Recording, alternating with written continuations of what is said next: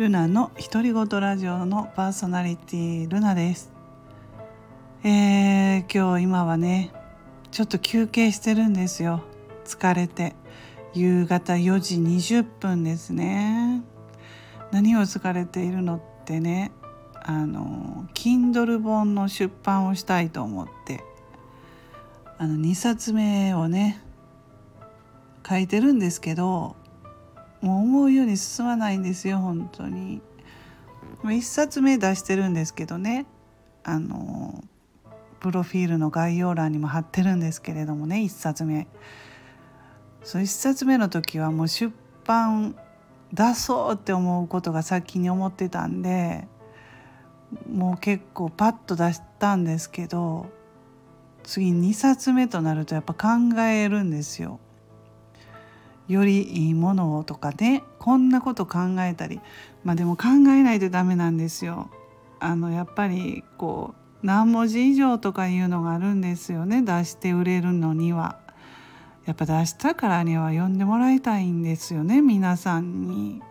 だけどなかなかこの Kindle 本っていうのもねもうたくさんの方が毎日毎日出版されてるんでねなかなかそんな読んでもらえないんですけどだからそれをどうしたら読んでもらえるかっていうので考えれば考えるほどあのもう書けません。もう本当に書けない。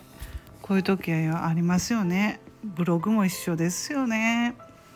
ブログしてる人とか Kindle の本を書いたことがある人ならわかると思うんですけどもうね6割でよしとして出そうとかよくねあの言われてるんですよブログは。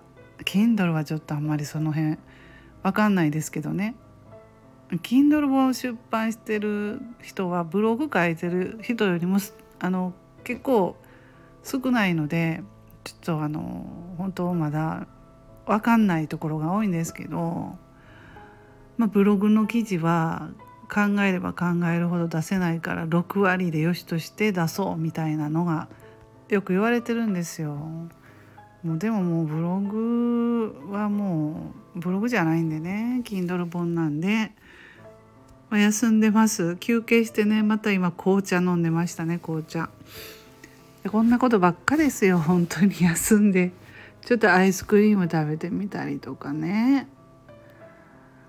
だからこの合間にちょっとスタイフの配信者さんの出してるのを聞いてみようとか思ったり。